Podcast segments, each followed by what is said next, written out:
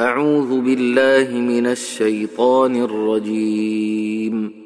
بسم الله الرحمن الرحيم. والنازعات غرقا والناشطات نشطا والسابحات سبحا فالسابقات سبقا فالمدبرات أمرا يوم ترجف الراجفة تتبعها الرادفة.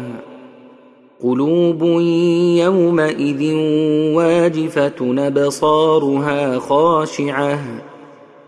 يقولون أئنا لمردودون في الحافرة إذا كنا عظاما نخرة.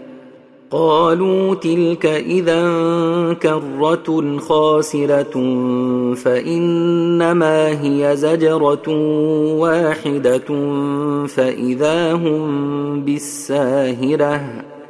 هل أتاك حديث موسى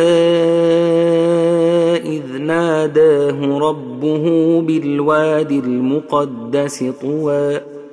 اذهب إلى فرعون إنه طغى فقل هل لك إلى أن تزكى وأهديك إلى ربك فتخشى فأراه الآية الكبرى فكذب وعصى ثم أدبر يسعى فحشر فنادى فحشر فنادى فقال أنا ربكم الأعلى فأخذه الله نكال الآخرة ولولا إن في ذلك لعبرة لمن يخشى. أنتم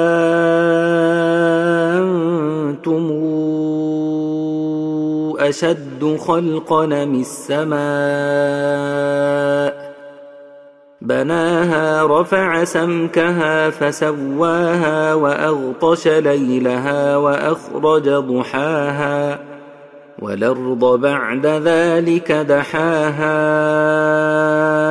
أخرج منها ماءها ومرعاها والجبال أرساها متاعا لكم ولأنعامكم. فاذا جاءت الطامه